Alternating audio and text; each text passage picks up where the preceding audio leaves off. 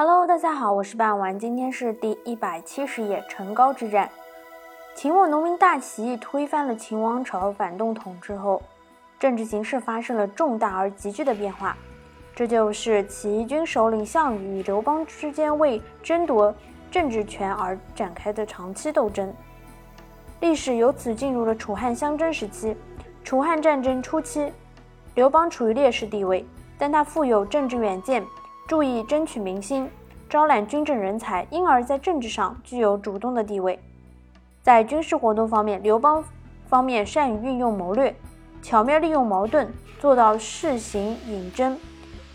趁项羽东进镇压田荣反楚之际，发起还定三秦之战，占领了战略要地关中地区。而后又联络诸侯军五十六万攻占彭城，端了项羽的老窝，成为项羽强有力的对手。然而在袭击彭城之后，刘邦满足于表面上的胜利，置酒作乐，疏于戒备。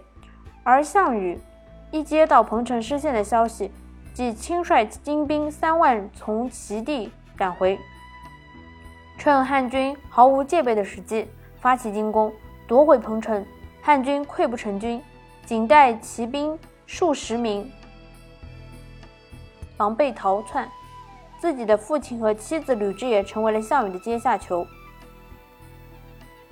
彭城之战虽然汉军士兵遭到了歼灭性的打击，但刘邦嫡系西汉开国功臣一百四十多个列侯一个没损失，其中包括了张良、陆贾，还有七八十岁的黎石奇等骨干力量都毫发无损。为使汉军击败楚军留下了基础。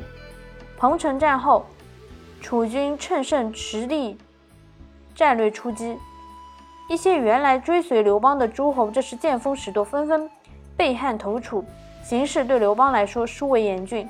不过刘邦毕竟是一位强者，为了扭转不利的战局，改变楚强汉弱的态势，他果断采纳了谋士张良等人的正确建议，在政治上。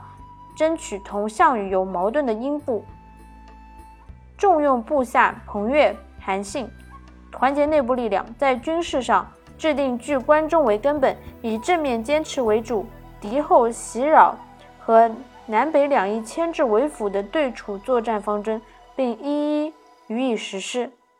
好了，今天的内容就到这里结束了，感谢大家的收听，我们下期再见。